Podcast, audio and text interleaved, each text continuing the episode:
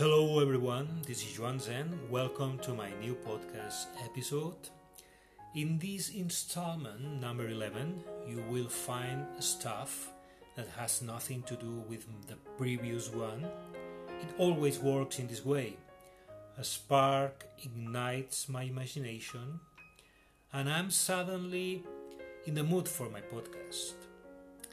I had a dream last night one of those weird dreams, full of odd situations, strange people, everything absurd as dreams usually are.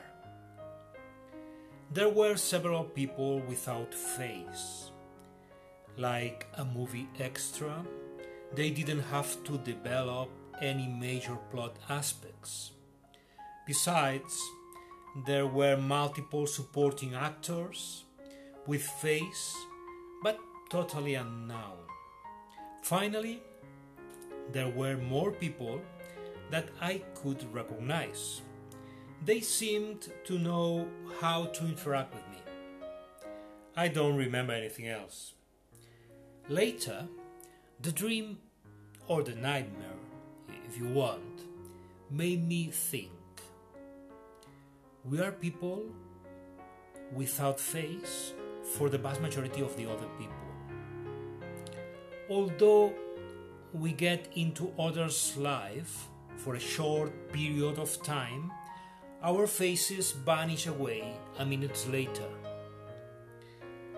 There are even friendships of several weeks that crumble to dust, and, and we forget the faces sometime later as well we are only figurants.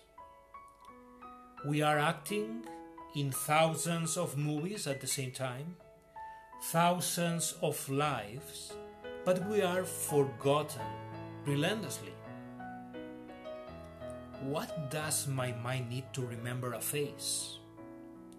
It's not all comes down to a question of time.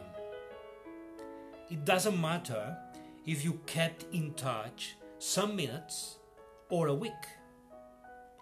It must exist a type of chemical process settling a face in my mind or not.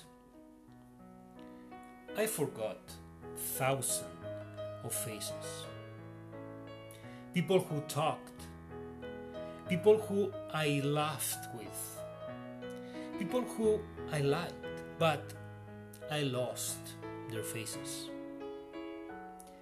They keep on living in my mind, like in my dream those strange mannequins did.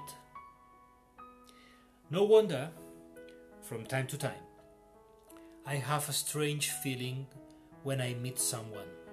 And I have to say, your face seems familiar. Or if you prefer, mate, your face rings a bell. Thanks for listening, dear mates. It was a real pleasure to make a new episode. As I always say, it's just for practice, it's just for fun. Keep on learning English. See you. Bye bye.